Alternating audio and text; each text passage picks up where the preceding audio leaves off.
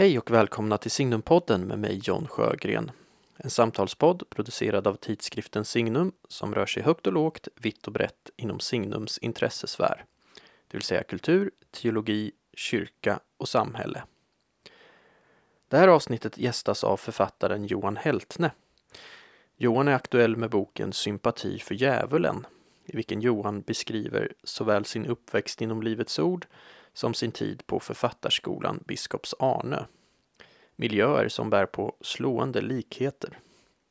På Livets Ord handlar det om en tystnadskultur driven av idealet om den goda människan, fri från moraliska brister och misslyckanden. På Biskops Arnö om en hårt ideologiskt driven litteratursyn där moralisk tydlighet uppvärderas och moralisk oklarhet misstänkliggörs. Det blir ett samtal om självkastration och stumhet och om att hitta sin röst i en förstummande miljö.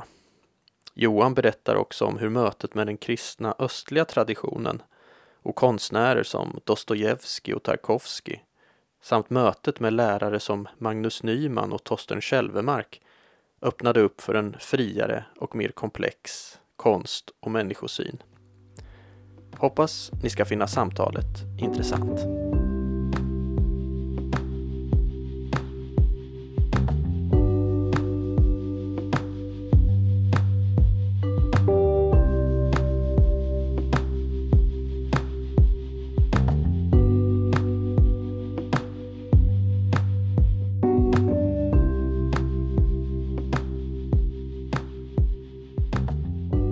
Välkommen till Signumpodden, Johan Heltne.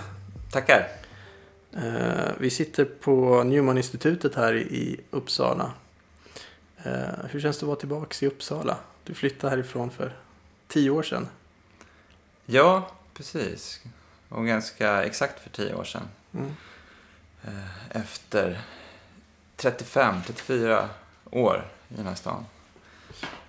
Jo, men det, det är en väldigt fin dag. Sådär.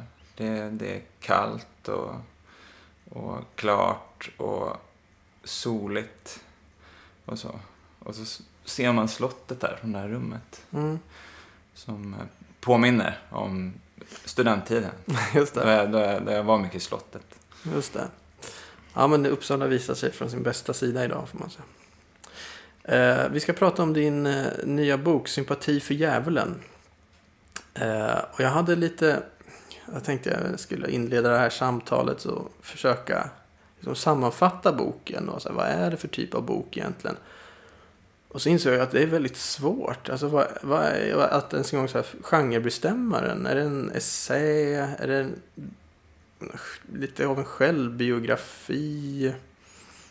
Någon slags liksom, ref, reflektionsbok? Eller är det roman? Nej, det är det inte riktigt. Hur, hur, hur tänker du själv? Vad är det för typ av bok du har skrivit egentligen? Ja, en dåres försvarstal kanske. uh, jag tänker att, uh, jag har sagt så här, att, att, att det börjar som en tanke om att skriva en essä, en lång essä. Men jag kallar det för berättelse. Uh, och, och, för mig så är det nog en berättelse om mig själv. Mm. Eh, om eh, hur jag kom att eh, upptäcka konsten och, och särskilt litteraturen. och vad det har betytt för mig. Mm. och hur den vägen har sett ut. Just det. Men det är ju en lång också då Eh, personlig resa som du gestaltar som man delvis känner igen om man har läst eh, dina andra romaner, kanske framförallt din debutroman. Eh, det börjar ju den här boken med att du får ditt första sånt här anfall, vad ska man kalla det? Ja, kramp, kramp. anfall. Ja, som liknar... Ja, eller kan du beskriva vad det är som händer där? Ja, eh, ett sätt att beskriva det är att, att i alla fall utifrån så påminner det om ett epilepsianfall. Mm. Med eh, ett, en sorts kramper i, i kroppen och, och en, en, brist på eh, kroppskontroll och så. Och för mig själv så, så ett slags eh, förlorande av vissa delar av eh, medvetandet, men inte helt alls så. Um, men en liksom förminskning av, av, av det. Um, som jag sen, uh, det är en lång historia, mm. men, men som sen skulle utredas vad det var för någonting och, och det har funnits olika teorier och, mm. och så.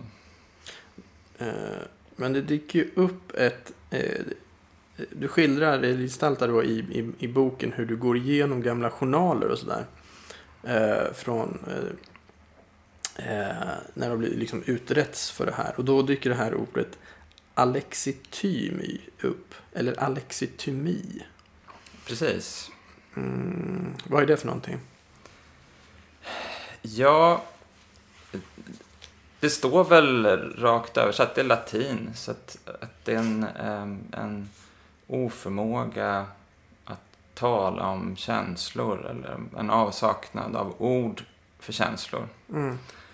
Och jag läste för första gången, jag har ju en, en, en vanlig sjukdomsjournal och så, mm. eh, som jag också har använt. Eh, jag gjorde det i samband med, med, min första roman. Eh, men först förra sommaren så slog det mig och så fick jag tag på eh, eh, en BUP-journal. Eh, alltså en journal från barn och ungdom, ungdomspsykiatrin eh, från när jag var 15 år. Då gjordes, då gjordes en utredning på mig eh, kring de här anfallen eh, och så. Och då är det psykiatern som använder det här begreppet alexitomi. Eh, för att han tycker att jag inte kan eh, uttrycka mina behov. Eh, han lägger också märke till att jag, att jag är glad trots att jag har hundratals anfall på nätterna. Mm. Jag verkar inte ha några bekymmer. Och det ser han som en sorts eh, avstängning av, av, av känslorna. Och så. Just det. Och det som du eh, kommer fram till där eh, i ett tillfälle är då att eh, aha, vad är det som har gjort mig så här? Det är den kultur, den miljö jag har vistats i. Eh, för det, det, man kan säga att du, det du gör i den här boken är att du kopplar samman två miljöer som du har som har präglat dig mycket. Två platser som har präglat dig mycket. Det ena är då Livets Ords eh, Livets Ordsmiljön, Livets Ords skola kanske framför allt. Eh, och sen är det Biskops Örne då, författarskola som du eh, går i många år senare. Eh, och du menar att det finns liksom liknande mekanismer här i de här två miljöerna. Eh, men det här då alexityma då, att det är någon slags produkt av den här miljön du har vistats i? Ja, det är i alla fall en teori då. Mm. Um, att ett starkt socialt tryck som på Livs ord uh, är religiöst, uh, kan man säga. Uh, och då på Biskopsson är, är politiskt. Mm. Ehm, men att det eh, för mig, men jag tror för många, eh, ehm, kan skapa då en, en, en sorts ehm, stumhet när det kommer till känslor och eh, sitt eget jag och, och sina behov och så. Mm. Eftersom man anpassar sig efter det trycket. Just det. Och det som du beskriver, alltså. Eh, som du beskriver eh, så är det ju mycket det här liksom att trycka undan sina drifter eh, och sina känslor. Alltså jag tänker att den här boken, jag, lyssnar du på Wagner eller någonting? Eh, det, det händer faktiskt. Ah. Jag tycker om Wagner. Jag tänkte på Parsifal när jag läste den här boken. Du vet, där finns det den här eh, onde trollkaren, Klingsor. Eh, Parsifal handlar ju om de här gralriddarna, du vet, som, som då skyddar den heliga graal, alltså eh, graalen som, som Jesus instiftade nattvarden i och som också fångade upp Jesu blod på, från, eh, på korset. De skyddar den, eh, men så finns det en av de där eh, granriddarna då och de lever i, liksom i celibat så. De, de eh, eh, lever i kyskhet. Men så är det en som inte kan eh, kontrollera sitt begär där. Eh, så han kastrerar sig själv. Han, han, han begår då självkastration. Och då blir han ond. Han blir den onde trollkarlen Klingsor. Eh, och jag tänkte på den där mytgestalten då, på den där berättelsen när jag läste din bok.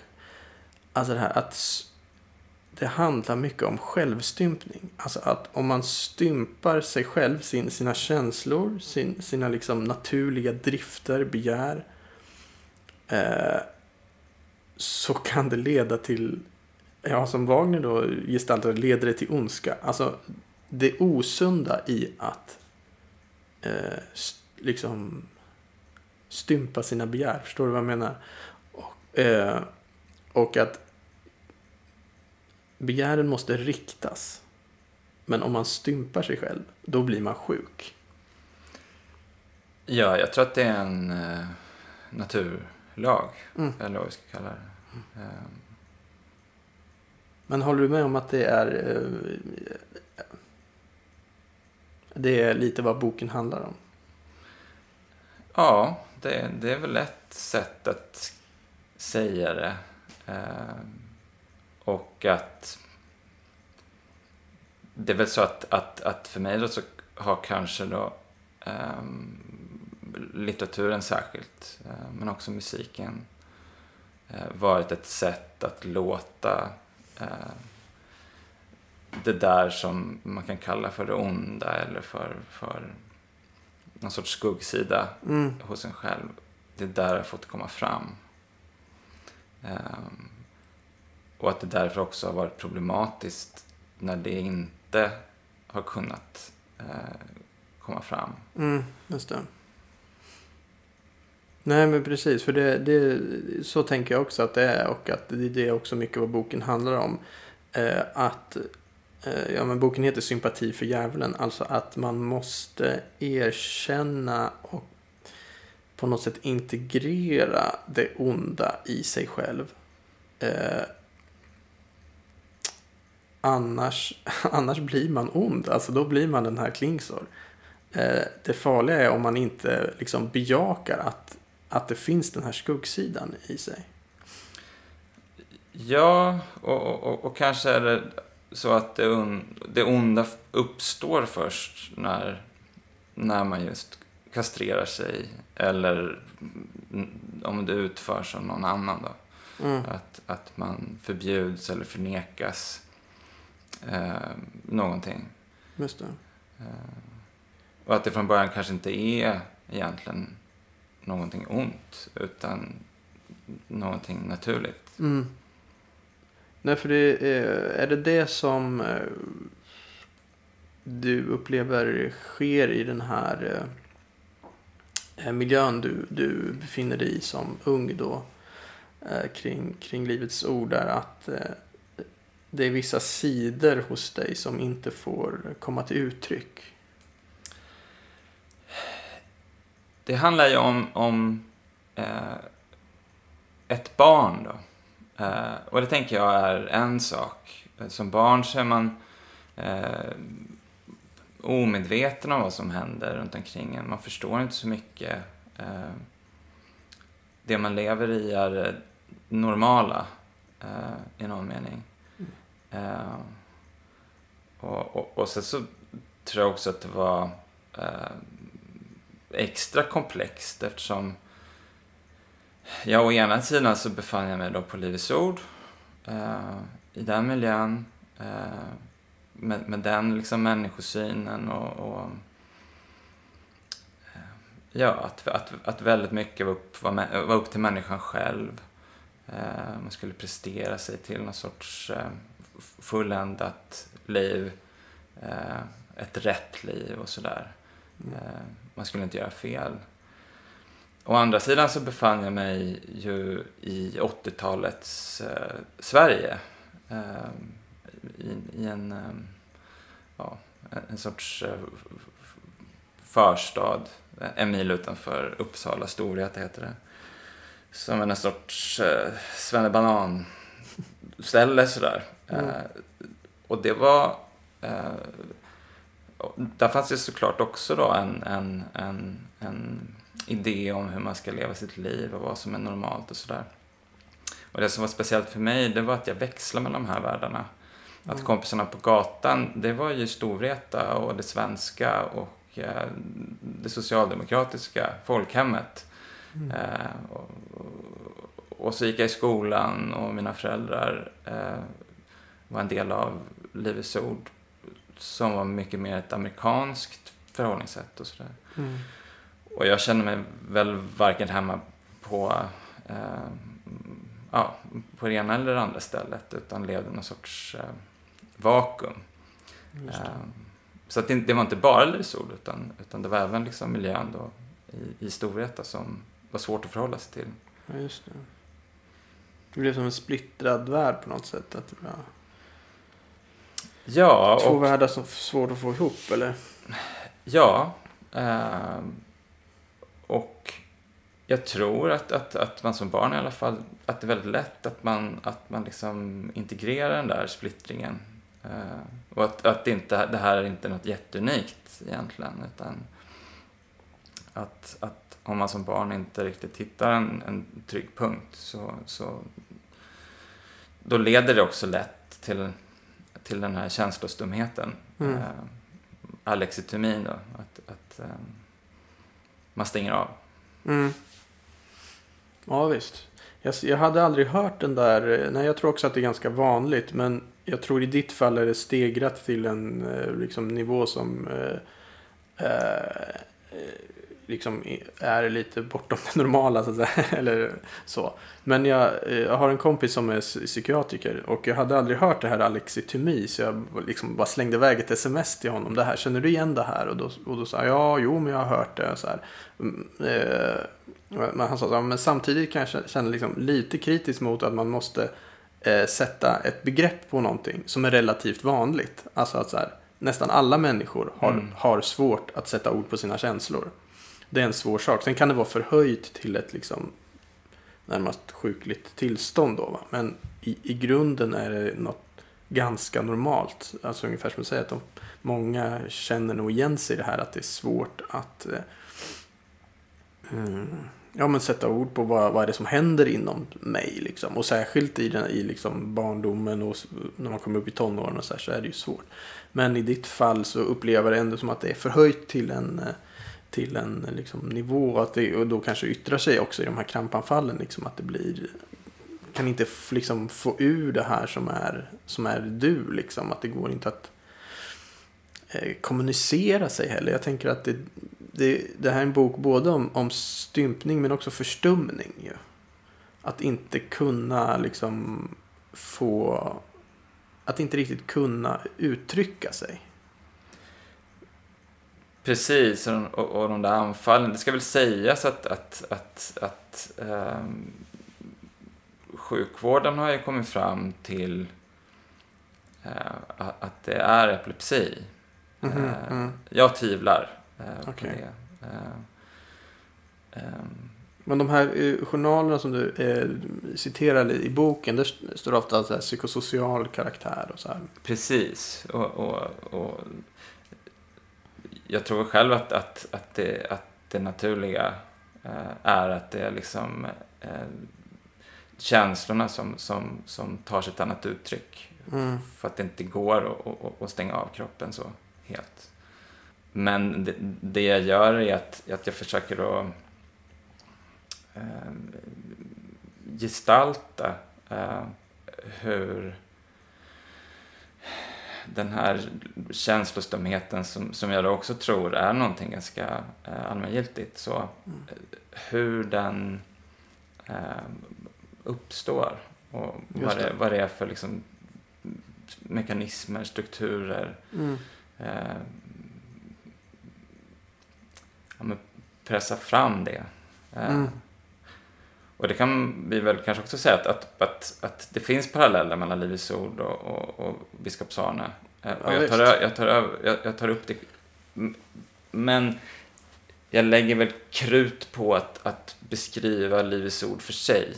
Mm. Eh, och Mm. sen den här andra miljön för sig. Mm. Och så får man liksom själv hitta sina ehm, ja, likheter. Mm.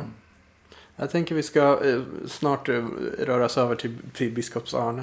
Eh, och vi kan ta det via den här bryggan då. För att eh, det handlar mycket om förstumning som sagt där som uppstår på något sätt ganska tidigt. Men du, du hittar ju ett språk och det är alldeles uppenbart också i dina böcker och i, i den här boken också. I synnerhet skulle jag säga att du, du hittar ju verkligen ett sätt att uttrycka dig. Och att skrivandet blir verkligen en väg ut ur den här förstumningen. Du beskriver på ett ställe ett möte med eh, poeten Göran Sonnevi som jag tycker är väldigt fint och där han säger en, en ganska förlösande eh, några förlösande ord där. Vill du berätta om det där mötet med, som är med i boken med poeten Göran Sonnevi? Ja, eh, det, det var på, på en stipendiemiddag. Eh, och så hade vi placerats mitt, mitt emot varandra. Och jag, jag har läst lite grann av hans senaste eh, poesi. De här bibeltjocka böckerna. Mm. Oceanen och Just det. det är någon som heter någonting med bok va? Eh, Ja. Ja, min bok, en bok, något sånt där. Ja. Eh, Men jag började fråga honom om, om hur, hur, hur han började skriva. Om hans väg. Eh, Och eh, man kan säga så här att han, han, han, han stammar lite grann. Mm. Eh, Och han berättade hur det hade varit en, en utmaning för honom som, som ung. Och så landade han i någon sorts slutsats om att han citerade Freud och sa att den förstummade, för att han var väldigt tyst då, Mm. socialt. Och att den förstummade måste skriva. Och hur skrivandet för honom eh, också hade lett sen till en sorts eh, frigörelse ja, socialt och, och att han hade kommit att våga prata mer och, eh, och så. Och när han berättar det här så, så, så, så var det en sorts beskrivning av min egen väg. Mm. Ehm, Och det kändes nästan som att han kände det eh, när han berättade det här. Ja, just att, det. att han berättade för att ja, förklara någonting för mig. Han, han, kände in den, han kände in dig på något sätt. Jag vet inte. Nej. Men, men det, det, det, var, det var liksom en sån där gång eh, Mm. när ett ljus tänds. Eh, där det förut har varit mörkt. Ehm, mm. Nej, men jag tror att många skrivande människor känner igen sig i mer eller mindre grad i det där. Eh, jag vet inte vad du säger, men jag kan känna att mitt... Alltså så här, att ens jag kan, kommer antingen fram i skrift eller i tal. Jag, tror, jag har lite så här någon teori om att man antingen är man en talmänniska eller en, en skriv, skriftmänniska. Att en del människor tror jag känner att de, liksom när de pratar, att, att deras jag kommer fram. Jag har alltid känt att det inte gör det. Jag har känt att jag kan inte riktigt förmedla mig själv i tal. Liksom, den kommunikationen är alltid för mig en aning otillfredsställande. För att det, jag kommer inte riktigt fram. Liksom. Jag kan inte riktigt förmedla. Och det är lite det här som, som din bok handlar om. Det här att liksom inte kunna Eh, uttrycka sig riktigt. Eh, sina känslor. Men däremot har jag alltid känt att när jag skriver så gör jag det. Då, I skrift kommer mitt jag fram. Då lyckas jag liksom formulera vad jag har inom mig. Men det kommer aldrig fram i tal. Och en del vet jag säger, säger precis tvärtom. Att nej men, när jag skriver det blir liksom inte bra. Det blir, jag får inte till det. Men jag, jag kan liksom säga hur det är. Så. Eh, så jag kände också till viss del igen med det där. Liksom att man, sk- skriver för att, eh, få, för att få fram sig själv. Liksom, för att hitta sin röst.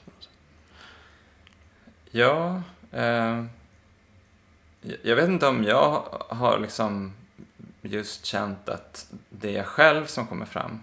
Mm. Däremot så, och det, det jag tyckte var så fint då med Sonnevi, det, det var att, i alla fall som jag tolkar då, att, att skrivandet blev en väg till att leva ett mer levande liv. Eh, Just det. om, jag, om jag tittar på det jag har skrivit, även det här, så, så, så, så tycker jag ofta att jag hade kunnat skriva precis tvärtom. Eh, och så. Mm. Eh, och att det lika gärna att jag lika gärna kan se vad som inte är jag eh, av det som påstås till exempel. Mm. Även om det liksom finns någon sorts logik i det där. Ehm, utan Mm. det är någonting med vad skrivandet eh, gör eh, med mig. Eh, det där mystiska, mig, jag. Mm. Som jag tycker är väldigt svåråtkomligt. Ja, nej men det är inte att det kanske... Man kommer inte åt det liksom. Det är inte...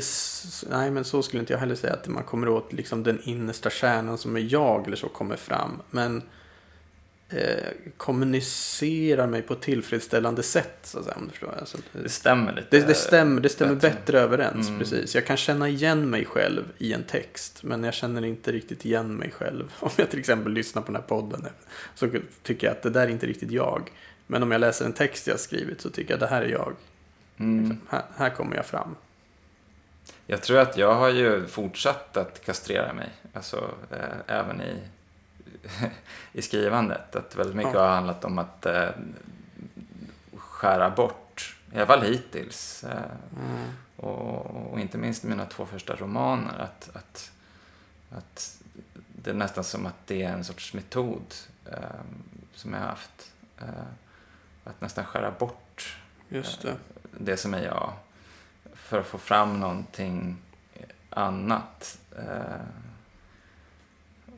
och- så är väl den här boken lite annorlunda. Vad intressant att du säger det. För att jag, jag nämnde ju det för dig innan vi satte på mikrofonerna här också. Att, att jag tycker att, eh, jag gillar ju dina två första böcker. Jag, jag tycker de är jättebra. Men i den här boken tycker jag att ja, men du har hittat din röst på något sätt.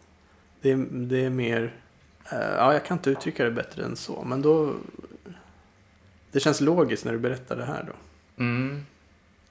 Och ap- apropå det där med att bli till eh, i tal eller skrift så, så i de här två första romanerna, Det finns ingenting att vara rädd för och sen Emil, så har jag nog tänkt att, att de jagen är ganska jaglösa. Eh, I, i, ena fallet så är det en, en, en kan man säga, en känslostum eh, tonåring då, eh, i första romanen. Alexitym Mm. tonåring. Ni. Mm. Eh, som i mötet med andra människor och särskilt i, i, i, i den kärleken, i den här tjejen som han träffar. Eh, där blir han till. Eh, så det är väldigt mycket i dialogen och i mötet med hon, eh, Nina heter hon, eh, som först är, är helt främmande för honom. Mm. Eh, där han blir till. Och det är egentligen samma sak i den andra romanen. Ja, den här Emil är ju väldigt någon slags icke-person nästan på ett sätt. Jag tänker Ja, att han är är väldigt- deprimerad. Alltså att Ja, det är är väldigt enkelt egentligen. Ja. Ja, det är han ju. Ja. Och att, att, att det också, eh, den deprimerade också är känslostum. Eh, där jaget är oåtkomligt. Men att även för honom då i, i mötet med, med olika personer så, så, så kommer någonting ändå fram. Mm, Ibland, får man kanske säga. just det. Men om vi går tillbaka till, eh, till den här boken då. Så, eh, du hittar skrivandet eh, som en slags väg då. Och eh, då hamnar du på Biskops-Arnö. Ja, Ja, men vill du beskriva hur hamnar du där och, och vill du beskriva den miljön lite som du, eh, som du också då beskriver i boken här? Ja, eh, jag halkade väl in där kan man säga. Eh, någon gång har jag uttryckt det ungefär så här att ja, mellan jag var 24 ungefär och, och, och, och, och 29 när, när, jag, när jag kom till Biskops Arnö så var jag eh, full mest, mestadels. Eh, eh, flera och ibland många gånger i veckan och sådär. Drack mycket ofta. Mm. Eh, och så liksom hade jag någon sorts period när jag härmade eh, ja, andra i, i, i hur jag levde. Mm. Så att jag liksom söp och, och härmade mig in på Biskops-Arne. Mm. och var väl ganska psykologiskt eh, omogen sådär. Och eh, jag har tänkt ofta att jag ligger så här fem, tio år efter min egen ålder. Att jag, jag är 44 men, men eh, berättelsen ligger närmare de som är tio år yngre än mig. Så där, i, till exempel så här, i vad jag har läst och ja, men också erfarenheter och sådär. Hur som helst så, så, så hade jag inte så bra koll på vad Biskops-Arne var för någonting. Det var en kompis som, som fick mig att söka in och, och jag kom in och var väl lite förvånad att, att jag eh, gjorde det. Um, så att jag åkte på några eh, smällar kan man säga. Eller bara liksom upptäckte att men det här var inte... ehm, det här var en annorlunda miljö. Eh, Eh, för, för, för det första så var det, det var första gången som jag var omgiven av eh, framförallt tjejer. Eh, tidigare har jag varit mer i maskulina miljöer, i idrottslag och, och, och, och även bland kompisar och sådär. Jag, jag, jag, jag, kände egentligen inga, inga tjejer sådär. Men det här var en klass med eh, ja, 12 tjejer och så var tre andra. Eh, och det samma med lärarna, att, att de dominerande lärarna var kvinnor och så. Eh, och det var väldigt fascinerande och, och, och, jag tyckte om att vara där. Men det var svårt. Eh, och jag märkte att, att, att det jag skrev till exempel eh, inte riktigt fick då rum där. Jag, jag, jag, jag, jag fick eh, hintar och, och, olika slags kritik som, som, som jag inte var beredd på och inte riktigt visste vad det vad jag skulle göra av och så. Mm. Så att efter ett tag så blev jag tyst i klassrummet och sen så började jag och, och ja, stympa mina texter. Eh, för att ja, slippa synas egentligen, eh, märkas. Eh. Det du beskriver där egentligen är ju en eh, faktiskt en eh, ja, men en väldigt ideolo hårt ideologiskt driven agenda på, på biskops Arne. Eh, vill du beskriva den? Vad det, vad det är för typ av eh, agenda som du upplevde drevs där? Ja, eh, jag tror att det var en, en delvis, delvis medveten men också till stor del ganska omedveten eh, agenda, i alla fall i hur, hur djupt den gick. Eh, hur djupt den gick eh, och, och, och, hur den verkade eh, i klassrummet och så. Men... Eh, och, och det är liksom att tala om och att skriva om ideologi, som jag gör i boken, Eh, det, det, är svårt och det, och det, är liksom, det är ofta komplext. Mm. Eh, jag, jag, skriver till exempel om vad jag uppfattade var en sorts poetik på skolan eh, med liksom en alternativ kanon med mestadels kvinnor och så. Men det handlade ju om att lärarna, ehm, eh, de dominerande lärarna, det var ju de författarskap som de var intresserade av, just då, mm. eh, i mitten av 00-talet. Mm. Eh, I någon sorts liksom revidering av litteraturhistorien och så. Mm. Eh, som, vad som var medvetet liksom en agenda för att förändra eh, den svenska litteraturvärlden och sådär. Och vad som bara var eh, ja, enskilda personers liksom, intressen där och då. Mm. Eh, det där kan man liksom så fundera på och, och diskutera. Mm. Eh, men upplevelsen av det var ju att, att, att, att det var väldigt homogent. Eh, det. och att då för mig som kanske var influerad av, av, av eh, från lite andra håll. Mm. Eh, och, och, och inte minst att jag var liksom eh, präglad av ett religiöst tänkande. Mm. Även om jag inte var särskilt religiös i min praktik och sådär. Eller liksom i hur jag levde.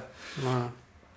Så då fick inte det riktigt plats eh, i den homogena eh, eh, miljön. Nej. Man kan väl säga att det var en slags... Eh, eh, på ett sätt så blev väl jag också liksom my- mycket litterärt fostrad där på, under den tiden, liksom på 00-talet. Och jag, läste, jag har ju läst litteraturvetenskap på universitetet och jag känner ju igen liksom hela det ideologiska raster som finns där. Det har ju funnits också mycket liksom, på universitetens seminariesalar har varit väldigt eh, liksom, dominerande där. Och det är ju en eh, ja, men stundtals ganska radikal feministisk agenda och en eh, jag ska säga, filosofisk eh, liksom tradition med, med liksom, som kanske har sin grund i, i, i Nietzsche och Foucault men sen vidare till, till liksom Derrida och Deleuze och sådär. Och, som är, och det, det liksom är bara de tänkarna som finns. Och, och på ett sätt tänker jag att det är väldigt Du, du menar att det är historielöst? Ja, lite historielöst, precis. Och eh, eller liksom bara en, en eh, tankeriktning åt gången. Liksom, Mm. som, som funkar. Och då tänker alla så här. Och det är det lite som du säger, det blir väldigt homogent. Det, det betyder inte att den tanketraditionen inte har någonting att säga eller är viktig eller kan, kan tillföra saker. Men det är inte det enda så att säga. Och det som jag tror blir lite, som jag har upplevt som problematiskt, det är kanske framför allt att Nietzsche spökar så mycket. Och som går igenom alla de här tänkarna, och postmoderna tänkarna, som moderna och postmoderna tänkarna. Som är liksom att allt tolknas utifrån makt hela tiden. Mm. Eh, liksom Nietzsche har ju den här grundläggande tanken, allting handlar om viljan till makt och det är makt som driver. Och Marx finns ju också med såklart som en ideologisk eh, figur bakom detta. Så att man tolkar allting eh, utifrån en maktaspekt hela tiden. Och då blir det väldigt trångt, liksom, ideologiskt trångt. När man ska ägna sig åt litteratur. Det som jag i alla fall upplever, eh, eller upplevde, upplevde där, det, det var ju att, att, att då en liknande sak hände som på, på Livets Ord. Eh, och, och det var att eh, jag gjorde det definitivt. Jag, jag, jag kastrerar är ett bra ord, för att, för att inte sällan så handlar det om, om just att skriva om sexualitet. Mm. Men överhuvudtaget så blev liksom mitt språk eh, krympte och blev kortfattat och kryptiskt och eh, opersonligt eh, och så. Mm. Och det här var en, en, en, en tendens som, som gällde många i, i, i klassen. Och som jag också tror att man kan lägga på hela samtidslitteraturen eh, under 00 och 10-talet.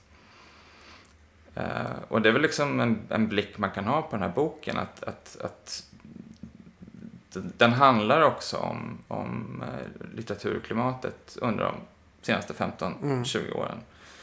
Och sådär. Mm. Mm, Jag tycker du ringar in det ganska bra också. Jag, det, jag, jag strök under, jag skrev ner det här också. Eh, Du citerar eh, Freud. Eh, hans bok Sorg och Allt- melankoli. Alltid denna, Alltid. Man, man kommer, som jag inte tror på nej, alls. nej, men, Men, eh, men kör. ja, han hade en del som var bra och mycket som var dåligt. Ja, eh, nej, men du citerar den här Sorg och melankoli. Mm. Eh, då alltså, vad händer med en människa som, som inte känner eller bearbetar en förlust i livet? Alltså en sorg eller sådär.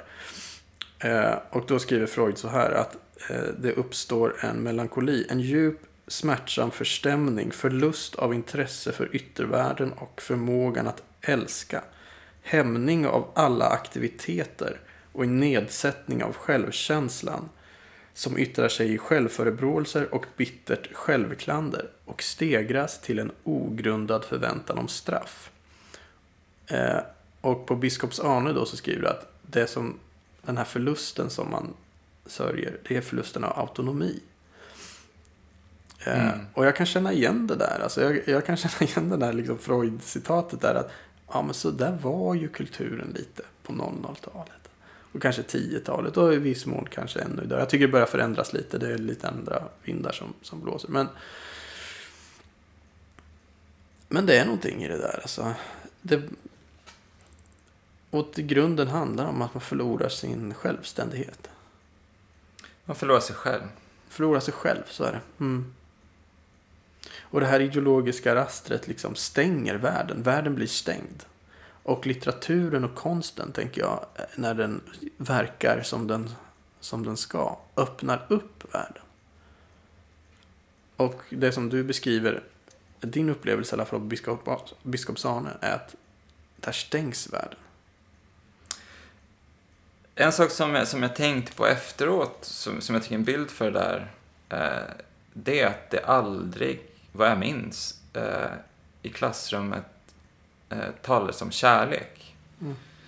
Eh, det, det, och, det, och det skriver jag också, att det var, det, det var som att eh, innan revolutionen är här och, och samhället är, är, är störtat så att ett nytt bättre, rättvisare samhälle eh,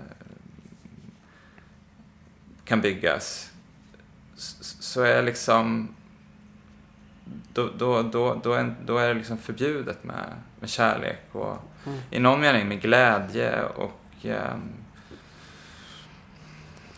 ja, skönhet kanske man kan säga. Eh, det vackra. Att, att ehm, kampen är, är, är så viktig eh, Mm. och central att allt annat får eh, vänta. Just det. Jag tror alla verkliga liksom, omstöpningar av eh, liksom, mot något slags bättre samhälle, mer rättvist, mer... Eh, alltså det, det måste springa ur glädje.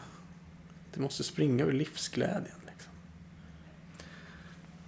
Ja, det tycker du. Ja. men om vi fortsätter så här då. Eh, sen upptäcker du ju någon, en annan tradition.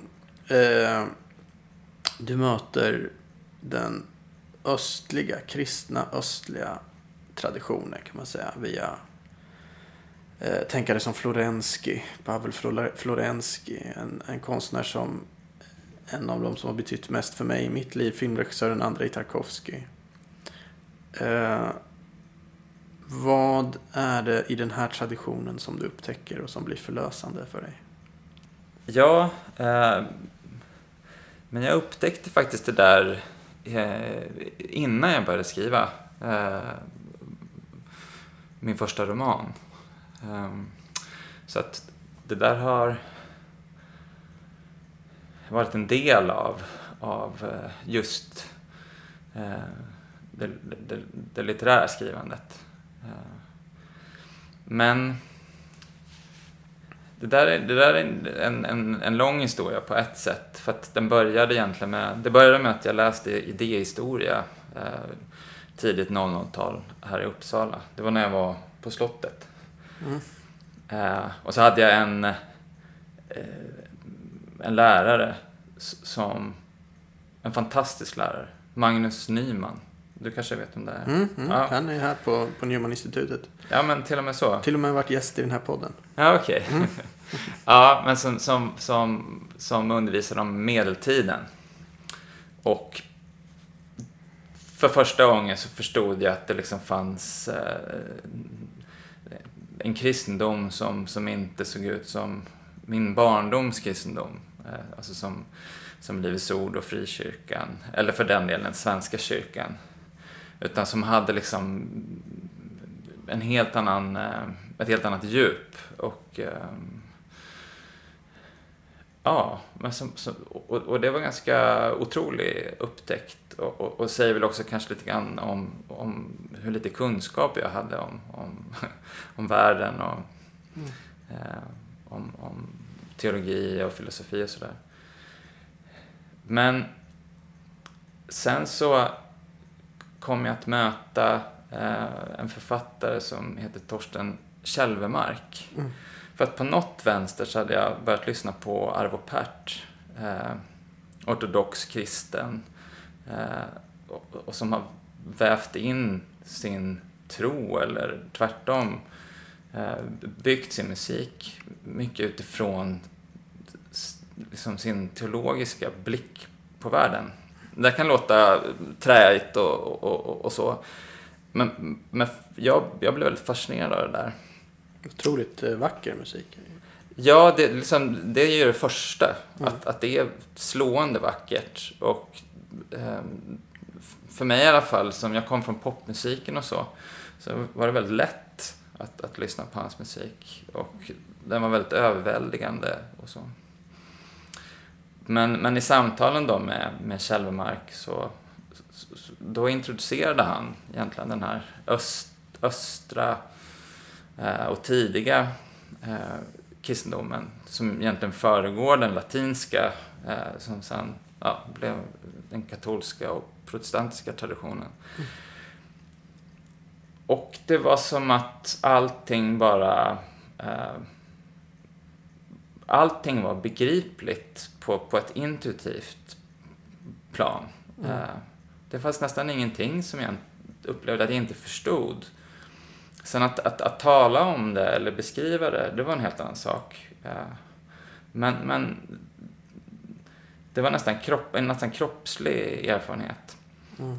Och inte minst då de, de ryska konstnärerna eh, som då var troende själva och eh, ja, där, där också tron var en del, en naturlig del eh, av, av, deras konstverk och så. Från Dostojevskij, eh, Achmatova, poeten, eh, eh, Tarkovsky, som också för mig har varit eh, helt central mm. i, och egentligen också så en eh, när jag skrivit mina romaner så, så då har han och hans filmer och, och, och sättet han eh, lägger upp en scen till exempel mm. eh, varit det jag tänkt på.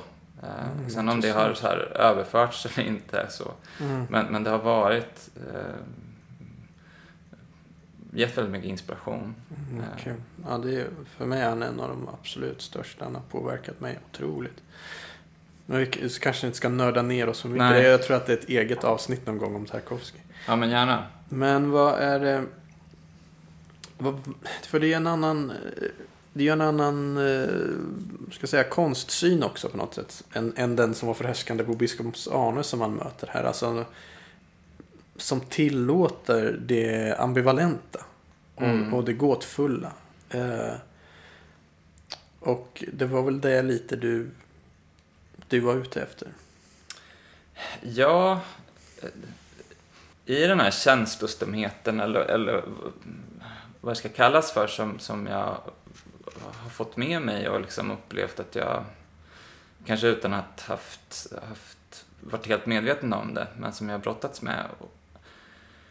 Så, så har jag ju intuitivt sökt efter då det som kallas, kan kallas det onda eller eh, likgiltighet eller mm. ja men det, det är hos mig själv som jag, som jag har eh, ja, men varit, gjort mig ledsen eller liksom eh, ja, tyckt illa om mig själv för och så. Och att, och att genom att skriva om det så har jag märkt att det har hänt någonting. Eh, och jag har inte tänkt så mycket på det, annat än att jag, jag behövde göra det. Och att i den, här, i, den, i, den, i den ryska traditionen så var det något helt givet.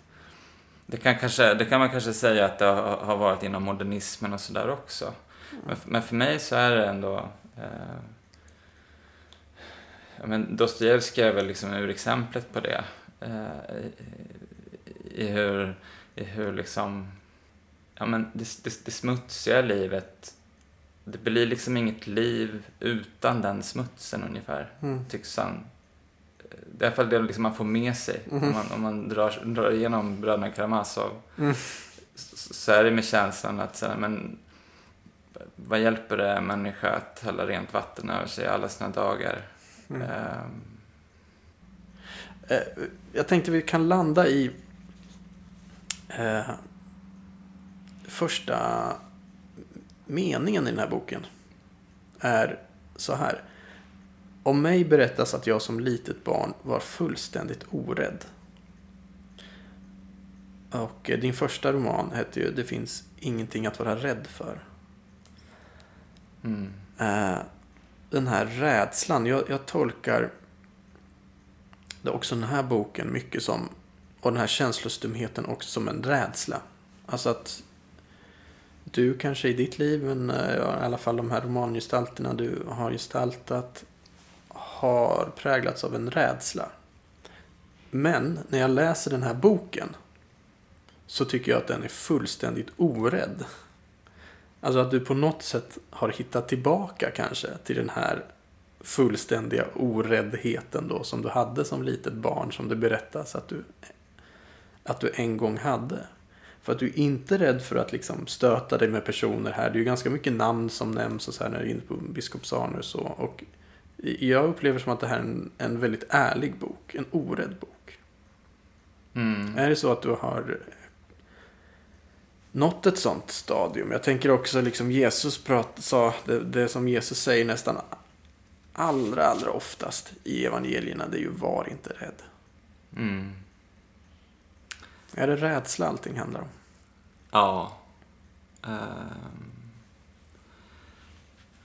och jag har en vän som en gång förklarade mig eh, inför en annan vän som var, eh, han, han var ledsen på mig. Eh, jag hade sårat honom genom mitt sätt att vara. Och, och, och då, sa, då sa den här gemensamma vännen, för att förklara mig, så sa han att Ja, men eh, han är finlandssvensk också, så han pratar så här. Så här. Mm. Nej, men du vet Johan, han... Eh, han går ut i världen och så slår han på världen för att se om det finns någonting där. Och så drar han sig tillbaka sårad. Mm. och eh, förutom att det var, var väldigt här, fint uttryckt bara, eh, så tror jag att det har legat någonting i det där. Eh, jag tror också att det säger någonting om eh, mitt skrivande. Att mm. jag har gett mig på det som för mig eh, har varit det förbjudna. Mm. utifrån så kan det tyckas vara lite, ja, jag vet inte. Det kan kanske vara svårt att förstå. men för mig så har det, så har det inneburit en, en, i alla fall en känslomässig risk att skriva. Och det har varit helt centralt. För att jag, jag har känt mig rädd. Eh, och, och jag hatar den känslan. Mm. Eh, den känslan förgiftar allt. Och när jag gav eh, titeln då till, till min första roman, Det finns ingenting att vara rädd för, så var det också en tit titel, liksom, eller en, en sorts såhär, ett imperativ, en uppmaning till mig själv. Um, det finns mycket att vara rädd för. Men också så tror jag verkligen på att det faktiskt det finns ingenting att vara rädd för. Och jag tror att skrivandet har bidragit till att, att jag ändå har vågat leva eh, lite mer. Och så. Och så får vi se. Eh, den här sista boken Eh, jag har inte upplevt mig vara särskilt så här, orolig egentligen. Eh, men så får vi se liksom när, när dagarna och veckorna går här, mm. vad, vad, som möter den och mig. Vi får se, men det är en orädd bok i alla fall och eh, eh jag hoppas många läser den. Jag tycker det är en viktig bok. Men tack Johan Heltne för att du gästade Signumpodden. Tack för att jag fick komma.